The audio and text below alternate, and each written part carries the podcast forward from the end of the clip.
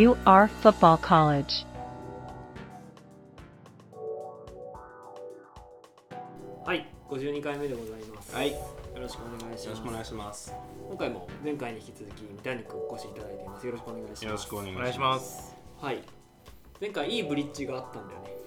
いいブリッジがあったね。うん、まあベトナムの話から、うんうんえっと三谷君個人のそう。こんなとこまで2週間も行く三谷君ってどんな人なの？みたいなのが多分気になってる頃じゃないかなっていう。そうだね。みんな気になってくれてると思う。なんかブログ書いたりとかさ、ゲフラ作ったりとか、はい。まあフットリコの AD やったりとか、うんいろいろ活動してるけど。うん。はいなんかその自分がこういう思いでこういうことやってますみたいなことってあんま言わなくない？みたいなうーん、そうですね。まあゲーフラ界のほん最初の頃とかはそれこそブログ書いたりしましたけど、うんそうだねだからその辺の話を改めて聞いてみたいしはい。なんかその、まあ、俺らずっとこのマリマリサポとは何ぞやファンとは何ぞやを突き詰めていく番組でございますからうん。そこに関してもちょっと絡めていけたらなとうん。そうだね。思ってまして、はい。まずプレイ経験があるって話を聞いたけどプレイ経験はいやないに等しいですね。何に等しいどんぐらいやってたの小学校の時に、うん小1の時から、うんその小学校の併設のサッカーチームみたいなうんのがあって、そこに小3の途中までああ、じゃあ3万2、3引っ越。タイミングで3年ぐらい。うん離れたんですけど、はい。それぐらいですね。それ横浜？横浜ですう。ーんその頃にサポーターにもなってなるほど流れですマリノス、そっか。だ結構もう子さんなんだよね。言っても。子さんまあまあ、多分今周りにいる人がすあのすごい子さんっぽい感じだからあれかもしれないけどでももうだってかれこれ10年20年ぐらい。そうですね。初めて試合見たのは2007年の8月11日。あ。おおはっきり覚えてる。81ね。はい最後の横浜ダービー。ですねああなるほど。最後の横浜じゃあその時代を知ってる人はその日にち聞くとピンとくるのか。うん。なるほど来ると思います、うんうんうんそれはなんでその試合に行くっていう経緯になったの？覚えてる？その試合は、えっと、小学校に確か小無料招待券かな、うん。小学生の招待券みたいなのがはい配られて、でまあ、サッカー習い始めたし、まあ、プロの見ると参考になるよねみたいな感じで、うん。じゃあ家族で行ってみようかってう言って、んなるほでいきなり2階のゴールラインに飛び込んだんですわよあ何も分からなかったのでうん。家族で。でそしたらもうなんか旗が配られて、うん。みんなで振って、どうんうんうんであの試合8点も決まったじゃないですか、決まったね。点が決まるたびに紙紙吹雪がバーンみたいな ちょっとこれはすごいぞ。すごいな。家族で。それはもうみんなで見せられた感じだったかそうですね、なやっぱそれは試合がどうとか選手のプレーがどうとかっていうよりも、やっぱり観客席の雰囲気とかその紙吹雪がバーンとか、はいはいはい。っていう方がやっぱ強かったのそのそうですね。何試合の内容とかはもう正直全く覚えてないですけど。まあいっぱい点入ったなぐらいなんで、い。や本当サポーターですね。ああの空間か。はい。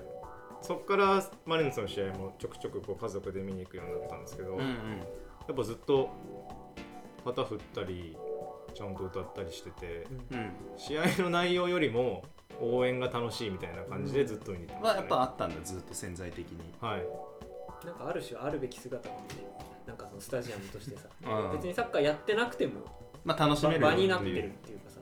えその後もその2回ゴール裏だったの？基本は。いや家族で行く時えっと1階に移った気がします。あマリサポの仲いい立家族ができてその人らが1階で見てたので、うん。じゃあ一緒に1階ゴール裏で見ようかっつって。って。立ってはい。ちゃんと立って。ちゃんと歌っておー旗振って。いいねあじゃあその時からじゃあ、まあ、結構ゴール裏民だったのね一応。そうですねゴール裏ですね。まあ応援をはい。主とした、まあ、そうです、サポーター、うーん。うん。ずっと大旗に憧れてました小学生の頃。大旗かっこいいよね。振りたい。大旗振って俺みたいもあったんですよ。太鼓叩いてみたい。うん。うん。うんそっちばっかりでしうん。なるほどね。でそれがじゃあ小学校の割と低学年の頃。たはい。でなんか引っ越したみたいな話があったけどそこからマリノスからの距離は？えっとそうそこから引っ越して地方に行くんですね、で、うん。現地に行くのはもう年1回2回ぐらいになって、うんでまあ、ずっとスカパーでうん。試合を見るみたいな。生スカパーだね掃除はでまあでも家でも旗振ったりはしてましたね。小学校低学年の頃とかは、だまあスタジアム行けなくても、まあ、見見るは見る。見てました見てました。うん。ただ中学高校とかになると部活が自分の中のメインになってきて、うん吹奏楽ね吹奏楽、うん。はい、やってたんですけど土日も練習あったりしたんで試合は見るけど、そのなんだろうマリノスに使う時間はそんなに長くないみたいなうん。生活ではありました、あなるほどね。全然なんか気持ちが切れあの冷めてたとかではないんですけど、うん。まあ見たいは見たいけど。そうですね。なんかもうマリノスの試合は年に12回現地で見るもんだみたいな。ああはいはいはい。はいまあこの辺あれだよねその地方にいるマリサポうん。うんとかとまあ違いなのか一緒なあのなんだろうな共通点なのかわかんないけど。そういうマリノスとの向き合い方ってちょっとまた違うんだろうね多分。横,、うんあの横浜に普通にいる人サポーターとはね。そうですね。違うと思いますね、うん。週末の過ごし方からして違うし、ねそうだよね。んそうだよね。だって今はだってもうほら行って当たり前みたいな感じじゃん。はい。そうそうだから俺そこは聞きたくて、はい。大学に入ったタイミングで戻っこちらに来てって感じ？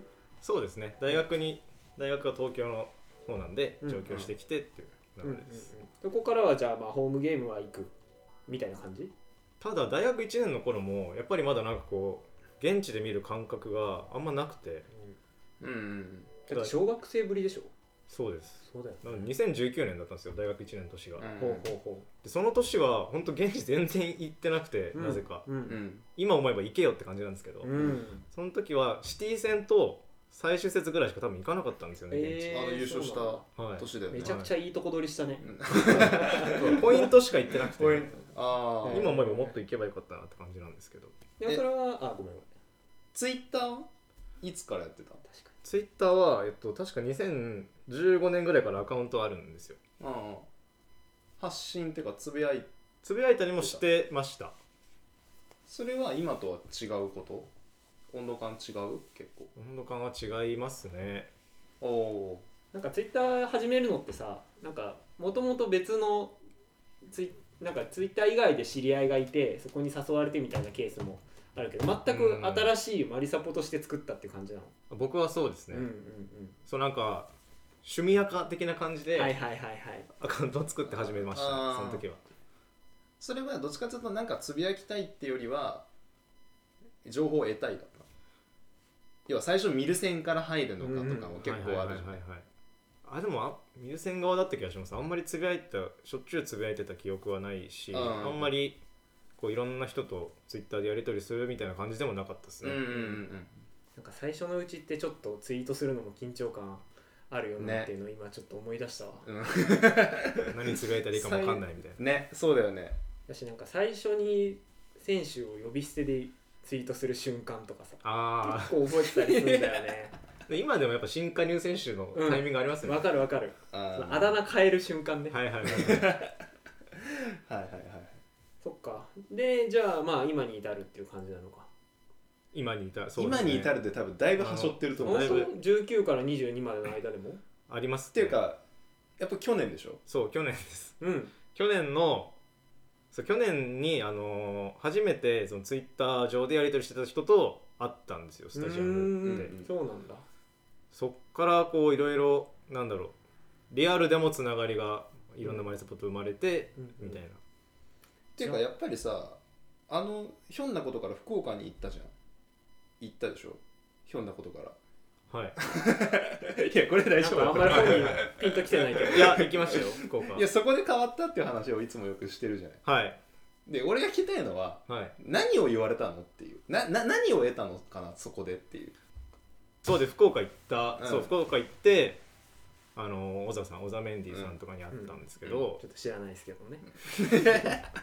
こういうのいらないか。らこういうのいらない。大丈夫。大丈でその時にまあなんかいろいろ話してたんですけどやっぱこうあなたならではの視点は何なのみたいなうん。夫話を結構してて。はいそれは言われたの？言われましたねうん。小田さんに、うん。ああみたいな。なんだろうなってなった時に、うん。まあ、結構自分はそのさっきも話出ましたけど部活で吹奏楽やっててうん。吹奏楽とサッカーって結構似てるよなみたいなことは考えてたんで、うん。うん。うんうんこれはもしかしたら自分ならではかもしれんなと思ってツイートしたら、おバズりになられましたよね。すごいめちゃくちゃ面白かった。き見てなんだこの面白い話はってうんうん。印象だったの覚えてるわ。そうなんか俺の中で三谷君を認識したのがはい。多分その福岡のちょっと前にほらうん。なんかえーっとあれはなんかのキャスの時にさはい、コメントですごいいろいろ書いててあそうキャスもいろいろ聞いてましたいろんな人の、はいだよね、でそういうの読んでてあなんか面白いなみたいな。多分小沢さんとかさ、はいはいはい。おじさんとか目に留まってさなんか行くの行かないのみたいなあそうその時のそのコメントしてたキャスで酔っ払った小田さんに「もう福岡来ないよ」って言われて「え えこれー、行ってみる?」っ てなんかそんなノリだったよね。そんなノリでした。だよね引っ張られたんだね。いやもう引っ張られましたね。でもあれでだいぶ変わりました。うんうん、うんうんでもそれは結構一歩目は大きな一歩だったんじゃない？大きな一歩でしたね。うん。うんうんうん大きな一歩だしなんかこう衝撃的な。う ん横浜じゃないんかいっていうのがまずあるしそうですね。福岡か。福岡。っていうなんかそのじゃあ活動まあこれもちょっと線引き曖昧だけどさはい、今いろいろやってる中でうんうん。なんかそれぞれそのなんていうのかな。じゃあ応援スタジアムに行って歌ってはい。みたいなところがだんだんまあゲイフラ作るとか。うんうんスタジアムに行かない空間でもマリノスのことをずっと喋る。まあ月金今喋ってるよね。喋ってるっていうかツイートを、ふっとりこうやってますね。まああれはもう番組をやってるっていうかうん。発信してるのと同じだと思ってるからうん。うん三谷君がやってることって。なんかそこってこう明確にこういうことが言いたいとかではなくてこうどんどん楽しくなっていってどんどん増えていった感じなのかふっとりこはそんな感じですね僕は、なうん。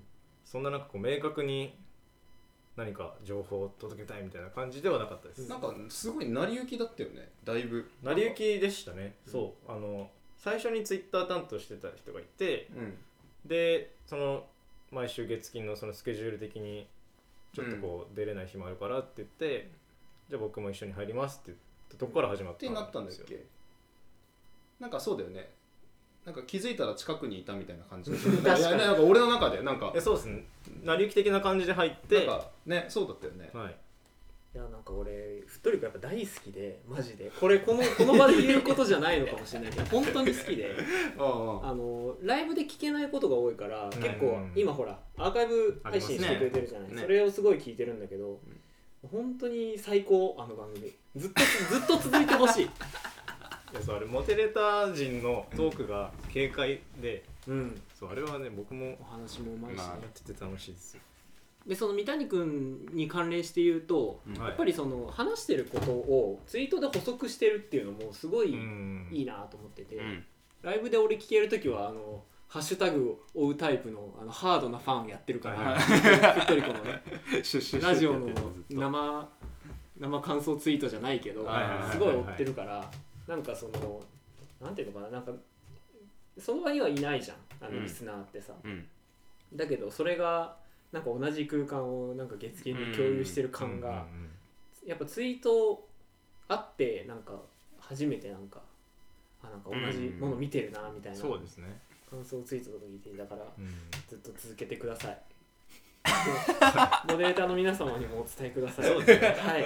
僕がいるだけで何も始まらない。あですれはすごいよでもやってる身としても助かるんだよ補足、うん。やってたね。やいやいやいややってたみいやで俺がやってる時。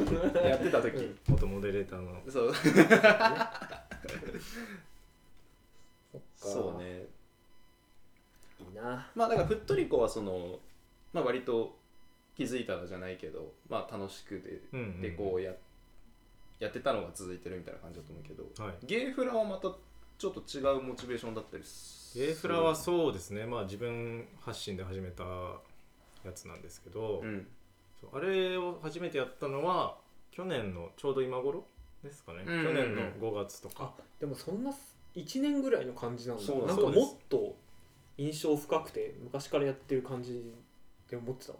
いや去年のそれこそ多分5月ぐらいですね、うん。に始めたんですけどあれを始めた経緯みたいな話ですかね。聞きたいね。あれは、えっと、まずコロナ禍で声を出して応援ができませんと、うん。で、まあ、やっぱ自分も悶々としててやっぱり、今までちゃんと歌ったりいろいろこう今までやってたような応援ができないっていうストレスみたいなのがあったし、でそのタイミングであのちょうどボスポステゴグルー監督がうんセルティックに行くかもしれないみたいな報道が出たのが多分去年のこのぐらいの時期だったんですけど、ああそうね。そのタイミングでボスをこんななんかこう何もできない悶々とした状態でセルティックに送り出すのはいかがなものかと思って、でちょうどその頃に僕が昔やってたゲーフラをまた作り始めてたんですよ。個人的に。あ昔やってたの？うんやってたのそうです。あの小学生の時にうん。あ23枚作ってて。へー。あはいはいはいはい。でそれを自分でもまたやってたんですけどゲーフラってもしかしたらコロナ禍だいぶ有用なんじゃない？みたいな。いやいいとこ。あーそこに気づいたわけね。ただやっぱゲーフラってそのなんだろう視覚的に伝えられる分準備が必要じゃないですか、うん。やっぱり。布があって、うん。まあ塗るなりガムテープを貼るなりしないといけなくてうんっていう準備がいるからそこが面倒くさいし、うん。初めてやる人は大変だろうなと思って。うん。実際僕が小学生の時にやってた時もあの母親にいろいろ準備してもらったのをうん。小学生の僕をこういろいろ頑張って書くみたいな感じだったんでこれはいろいろ準備すればやりたい人結構いるんじゃないかなっていう単純な思いつきであうーん。そうだったんだ吹奏楽のサークルの練習中にやりませんかってツイートしたっていう。へえそう。だったんだ。でなんかすごいよねそこが。こうみんなでやろうよっていう方に向くのがすごいなと、うん。なんか普通普通普通って言ったらあれだけど、はい。なんかこうまあ自分がこれやりたいからやる。うんうんでもいいかなっうんて思うんだよ。でこれはあのなんだろう。いろいろ書いたりしてる身としてもそうで、うんうんうん。別にあの場に出す出さなくてもいいのをあえて出すのって結構なんかいろんな動機というかさ、うん。そこに対するモチベーションってやっぱ別軸であるかなと思うんだけど。あまあでも確かに。そうです。まあそ自分でもそのボスへのゲーフラを作ったしうん。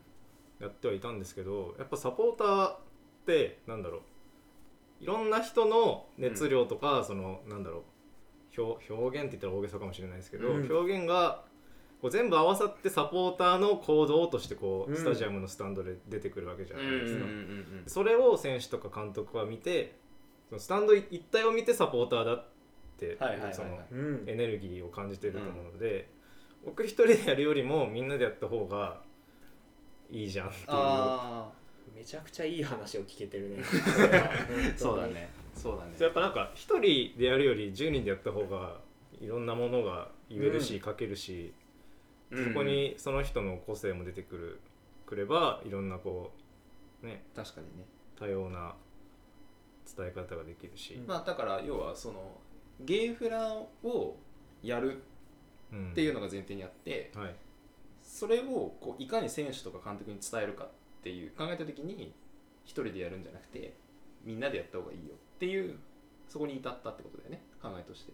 そうですね。それと、まあやっぱそのいろんな人声出せないストレスみたいなのもあるからみんなでやってあそこのそういう人がいるんじゃないかっていう。っていうところですね、なんか選手に何が伝わるかをさ考えるっていうのがさ、まあ、ファンの第一の指針じゃん、うん。活動する上でさ、うんでもなんか三谷君の発言とかその発信を見てて思うのはなんかその過程そのものがもう楽しいみたいなさ。うんなんか脇でジェンガやってたりとかさ。なんかなんかガムテここに買いに行ってますみたいなツイ布を買ってますみたいなツイートを見たりとかさ。もうなんかそれだけでもう楽しくてうん。なんかそれでもう活動が成り立ってるなっていうのがすごいいいよね。まあでもやっぱああいうのも全部含めてやっぱりこんなに楽しいんだよゲーフラはってあったりとか、うん。ちょっとでもそのままたやりたいっていう人をこう増やし増やすための発信ってことだよね。ゲーフラにまつわる。まあそうそこまで考えてなかったんですけどあまあでもやっぱ一緒に園さんとや一緒にやってるのも楽しいし、うん。そのゲーフラ会の場でこういろんな人が作ってるゲーフラ眺めてるだけでも楽しいしっていう、うん。うん。なんかそこで人と関わるのも楽しいなっていうのはやり始めてから結構気づいたことではありますね。もうちょこちょこ顔出すけど、うん。楽しいもんねやっぱ楽しいよね俺もたまに行く。うん。超楽しいよねなんか最近こうちょっとたまり場っぽくなってきてうん。くれてて、うん。僕はめっちゃ嬉しいんですけど。あれいいよね。はい。ああいう場になるのって。なんかスタジアム行ってさいや俺思うのがさあれ何しようみたいな時間って結構あるんだよ、うんなんか、うん。スタグルもまあ一通り食べてまあ会いたい人にも会えてうん。喋、ってえーとどうしよっかなみたいな時に、あそうだゲーフラがやってんじゃねえのみたいな。あ行こうかなみたいなあ結構あって。なんか人が作ってるの見てるだけで面白いあそうみたいなさ。そうそうそうそうだしあそこ行けばまあ誰かいるだろうっていう。知り合いもいるしみたいそうそう。そ直でさじゃあ誰々と話そうってなるとちょっと決まっちゃうけどさ、う、うん、なんかなんていうの媒介があるとさそう。れこそゲーフラーとかさそうそうそうそうジェンガーとかさそそれだけでなんか見てるだけでなんかその場にいていいっていう感じがするからう、うん、だからなんか行っちゃうんだよねいつも。そありがとうございます。でもさ僕も結構そのなんていうんですか手持ち無沙汰、うん。スタジアムでも手持ち無沙汰感を感じたことあったんで、うん。ううん。そうそういうね単純な遊び場みたいな感じでうん。来てくれるの嬉しいですね、ちらって覗いてくるのもね全然、うん。そうフラッとうん。来て、挨拶だけしてみたいな。そうそう。全然。なんかでもあのゲーフラのなんていうの？中身自体の話をちょっとしてみたいんだけど。はい。あれってこうどんどんアイデアが湧いてくるっていう感じ？いや僕は あんまりそのデザインとかも経験ないですし、うんうん別に図工も得意だったわけじゃないんで、うん。アイデアがそんなこううんじゃあ次はこれ次はこれみたいなの出てこないですけど、一緒にやってる園さんのを見せてもらってあこれいいなとか、すごいよね園さんの作品。そうすごいんですよ。あ作品だもんね。すごいよね。そのそうそ園さんのゲーフラ見てあこれにしようみたいな感じでこう、うん。来た人があ参考にしたりとかもあって、うん。そこでこうちょっとした今はこのガムテの貼り方が流行りみたいなのが生まれてきて。あ 流行り。えー。トレンドができてる。トレンドがあるの？トレンドありましたよ、えー。去年はあの例えば赤でうん。はいなんだろうな。選手の名前書くじゃない貼るじゃないですか、うん。はいはいでそのこうそこにこう重ねる感じで青を貼ってこう影みたいにしてうん。なるほど。赤の文字に青の影つけてトリコロール表現してみるとうんうんうん。かが流行ったりとかあとなんかガムテンあのゲーフラのこのなんていうんですか縁外周にうん。こう赤青白を貼ってトリコロールの枠にしてみたりとかっていうのが流行ったり今年は黄色で背番号を書いてユニフォームみたいな感じで黄色で背番号を書いてなるほどね。こう縁取りしたらお見やすいし映えるねみたいなはいはい流はい。行ったりとか。えなんかさゲーフラってさなんか無限じゃんマジで。うん。なんかそうですね。何何を書けばいい何を作ればいいのみたいな。うん中で俺が面白いなと思うのはやっぱ色の制限をがあるんじゃない。まあ制限してるのか、まあ、マリノスだからトリコロールになるじゃん。はいはいでいてゲーフラだからさある程度サイズも決まってきてさでガムテで今やってるわけでしょ？はい。だからなんていうの？逆にその狭めた方がなんか作りやすいのかなみたいなことも感じるわけ。あそうですね。それは結構やってて。あー。この色を使う。うん。うん。このサイズ。だからそのこうするこれを使うしかないっていうところから逆算で考えるみたいなのが、うん。意外となんかそっちの方がいろんなものが生まれるのかなみたいなのも。まあ、確かにさこうじゃあ枠があってトリコロールに縁となんだろう四隅をこうガムテープ貼って、で中に背番号をこうガムテープで書きます。でももう立派なさ、うん作品になるわけだよ。ね。そうなんですよ。でそっからじゃあどうするか、まあ、自分でじゃあその状態から考えてもいいしとか、結構その作るまでのそのハードルが高くなくてうん。簡単に作れる感じそうですね。かなって。そう多分一人でやってるとこう布の大きさまずどうしようから始まり、うん。でえーじゃあ何書こうかなみたいなところから始まると思うんですけど、うん。まあ一緒にやってればなんだろう。大体あ隣の人こういうの作ってるなとか、うん。うんうんうん僕のとか園さんのこういうのだなみたいなのを見て、取っかかってみるみたいなうんうんやり方もしてもらえてるかなと思うん。で、じゃああれかまたしばらくはこのゲーフラのあえー、と正式名称なんだっけ？ゲーフラ作ってみませんか？作ってみませんかの回、うん。はい。あれをこう大きくするじゃないけど他の人にも来てもらえるようにって感じかな？そうですね。やっぱりあの僕が初めてゲーフラ作ったのが小学生の時っていうのもあってうん。こうちっちゃい子にいっぱい来てもらえたら嬉しいですね、うん。うん。この間さ天皇杯の時かあれはい、ちっちゃい子にすごい教えてたじゃんはいはいはいはいはい。なんかすごいいい光景だったんだよそれが。そう小学校5年生くらいの子5年生ぐらいうの子か。こん。うやって丁寧にこうやって。じゃあその子も掲げたんだ。三つ掲げたみたいです。うん。すごいお兄ちゃんしてるよって言っておじさんと二人でしゃべ誰なんだよ。お兄ちゃんもするでしょうよ。なるほどね。やっぱゲーフラってなんでしょうね。別にその人本人の地声が大きくても小さくても体が大きくても小さくてもうん。布の大きさを変えればいくらでもでかくできるし、うん気づいてもらえたりもすると思うんで、うん。なんかねいいですよね。確かにね。なんか俺とかいつもバックスタンドで見ててバックアッパーのあたりからだとやっぱり日産とかでもゴール裏やっぱよく見えるんだよね。う、ん。でまあ大体あの L フラッグうんっていうあのマリノスのエンブレムがついた大きめの旗を、うん。ね、振ってる人がいるけどうん。その中でやっぱりゲーフラドーンってあるとやっぱ見えるしううん。ん大体ホーム戦の時あ今日三谷君あの席なんだってなるし、そう目印になる。あマジっすか、うん、見えてるんです意外とみんな見てると思うよ見てる見てる。うん。えだしやっぱ DAZN に抜かれる率そうだね。高いし。そうだね。ー、でもあれもうあれも準レギュラーぐらいになってきたよね。いや。スピークアウトと DAZN はもう準レギュラーで DAZN はそんな映ってないです。え嘘？えなんかすごい映ったよねあでも昨日の菊丸は映りました。すごいね。やっぱベトナムで試合やってた時三谷君探しちゃうもんね。探して探した。あー。みんなで。はいはい HUB で。はいそうそうそう三谷頑張れ三谷言ってたもん。楽しいね。うん。なんかそっか。じゃあゲーフラと今はフットリコの AD うんうん。あとまあブログだよね。そうですね。ブログは見に行った試合の備忘録というか。うん。うん見てきた日記っていううん名前でやってますけど、はい。なんか宣伝しとく、まあ、みんな見見てるか。知ってるでしょ。みんな読んでるね。まあまあブログはあんまあの自信ないんで。あそうなの？自信ないの？そんなに。あれなんでやってんの？え？なんでやってんのってあれだけ ブログを始めた経緯。あれはどういうきっかけで？俺はもう。完全に自分のなんか後から見返したら面白そうだなって思って始めた。あログとして始めたんだ、見に行った試合の。だ試合の内容はあんま書いてないんですよ僕。ブうログ、ん。そうだね。まあ食べたものとか周りで見聞きしたものとか、ううん。んあとは応援の話うん。がメインなんですけど、そういうの後で自分で見返したら面白いだろうなと思って始めてで多分ベトナムをきっかけにいろんな人に見ていただいてみたいな感じだと思いあますー。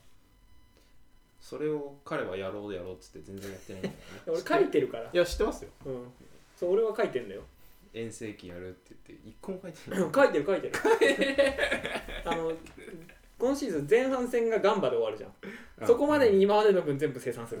そうなの。一応そういうことにしておきますでもあああいうの近しいよね。まあやろうとしてることっていうか。まあまあまあ大きく言えば。うん、だ多分その瞬間にしか感じられなかったことっていうのは三谷君のブログにすごいいっぱい書いてて。うん。あうん。でなんかそれってなんかさツイッターだとさなんかリプライでなんか直接こういうこと感じました、あおいいねつくみたいなのがあるけどさブログだとさもうちょっと長い文脈の中でさ、うん。そうなんかこういうこと感じたみたいなのが出てくるからさ、なんかよりもう一個深くさうんうん。知れる、まああと写真とかこうつけながらよく三谷君はやってるね。うん。うんそうですね、うん。そうですね。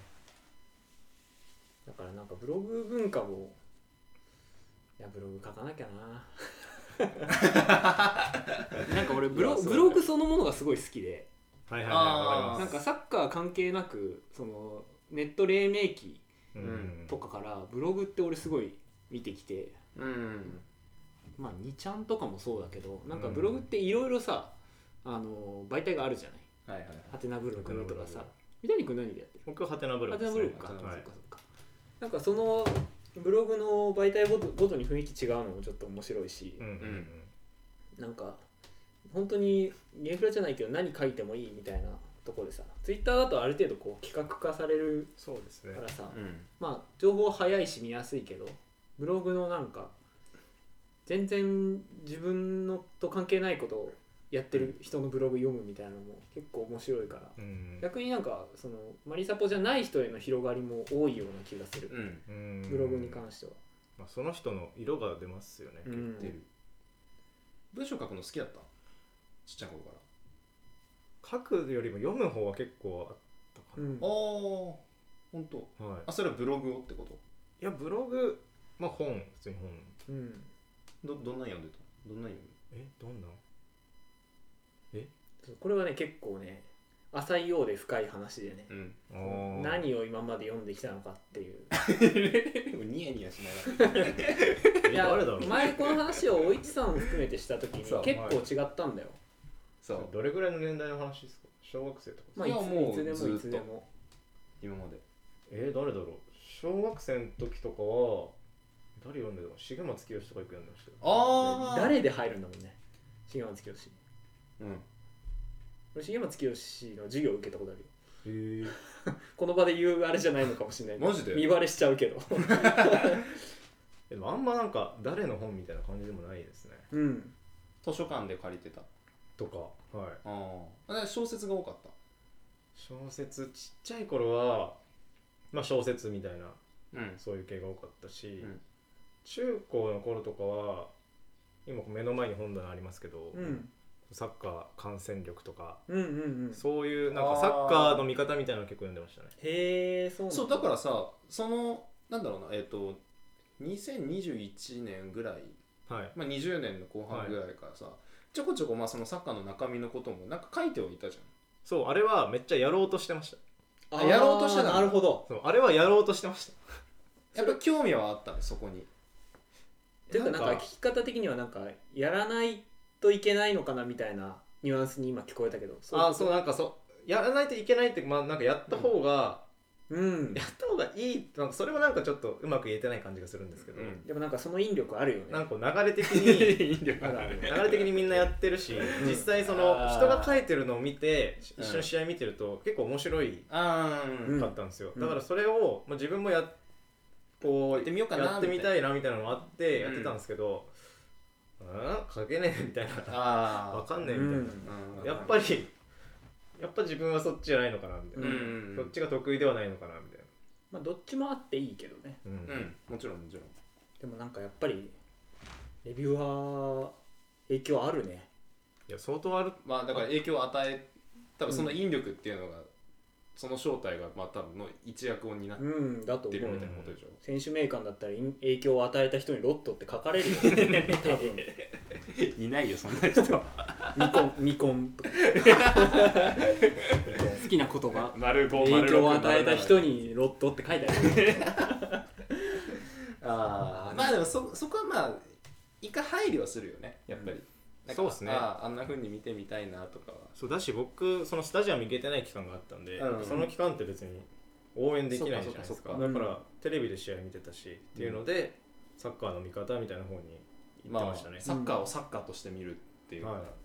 なんか試合の途中90分、まあ、スタジアムにいる時って何考えて見てる？なんかその僕です。基本的にはまあゲーフラ持ってったりっていうこうサポートするマインドだと思うんだけど、うん。そこに対してなんていうの？俺とかは結構なんていうの？批判性を持って見てるっていうか 批判って悪い意味ではなくて、うん。そのこれは正しいのか間違ってるのかっていう視点ですごいじっくり見てるところがあるの？俺ピッチ上の選手の振る舞いのとそう。これってどうなんだろまあ、う監督とかももちろんそうなんだけど、そこのなんていうの？いい意味での疑いの目線みたいのうん。を俺はい意識的に持つようにしてうるんだけど、ん。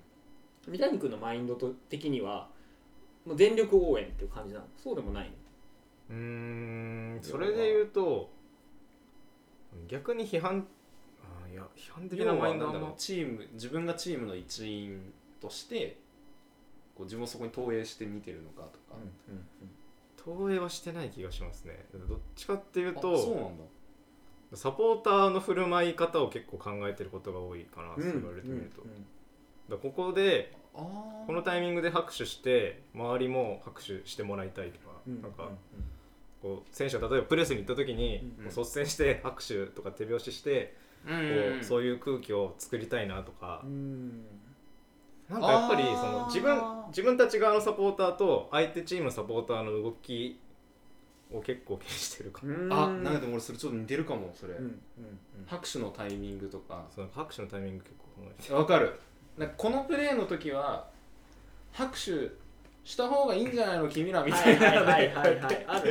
やったりするからでもそれってさやっぱりサッカーの中身分かってないとなかなかできなくないまあそれだけじゃないんだろうけどもちろんプレス行った時行ってない時とかだけじゃないにしても、結構そこってなんか必要じゃないそのなんだろう視点というか、うんなんかそうサポーターの空気感はめっちゃ気にしてるかな、うん別に自分がどうこうできるものでもない気がしますけどうんなんかさ例えばなんだろうなまああのマリノスがいいプレーをした時にこう拍手しようっていうのはまあ当然ある動きだと思うんだけど、うん。逆のことを考えてみた時になんかこう明らかにまずいことしてしまったマリノス選うん手がまずいことしてしまった時とかってうん。どういうアクションを起こしてる？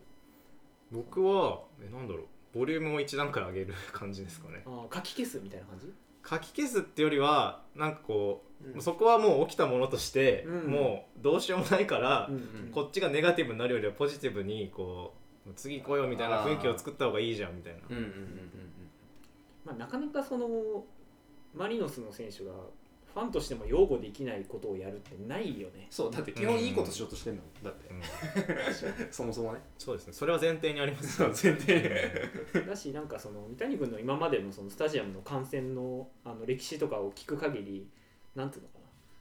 だって10 18年19年とかだよね、うん。こっちに来たの。もうちょっと。そうですね。19年ですね、うん、となるとなんか負け続けてなんかブーイングみたいなこともあんまないか。えっと2008その僕が向こうに出る前の小学校の時にこっち住んでた頃のうん、2008とかはちょっときつかった。グダグダだうん。あそうだった桑原さんっていう監督が来たんですけど、うん。全然あの途中から勝てなくなっちゃって、うん。監督が木村幸吉に変わって、うんうん。こう結構危うい時期に。結構もうなんか結構やばかった。4節5節前でようやく残留決めたとかそんなぐらいだったよねだと思いますね。あったよねそういう年ね。なんか、まあ、仮にだけどこの、まあ、ファン活動としてのベースが今定まってきたって言っていいのかな、まあ、みたいな、うん。中で改めてそういう出来事が起こった時に、はい。なんかどう動くんだろうっていうのが俺はすごい気になってて。あなんか基本的にはやっぱりそうそうそうそう。あ私まあここからねその声出しできるようになってとかさ、うん。応援のスタイルもまたこの2年とは変わるわけじゃん、うんうんどうなんだろうね。どうするんだろうねどうするんでしょうね。なんか俺は不謹慎。俺はいつも自分のこと不謹慎なファンだと思ってるけどはい。なんかそういうのちょっと楽しみなんだよね。なんかあその怖いもの見たさじゃないけそうどそうそう。だしなんかそこにこそその奥底で思ってるマリノス感サッカー感みたいなのがあるって俺は思ってるから、なんか起きてほしくはないけど起きたら面白いのかもなってちょっと毎回思うんだよね、うんうん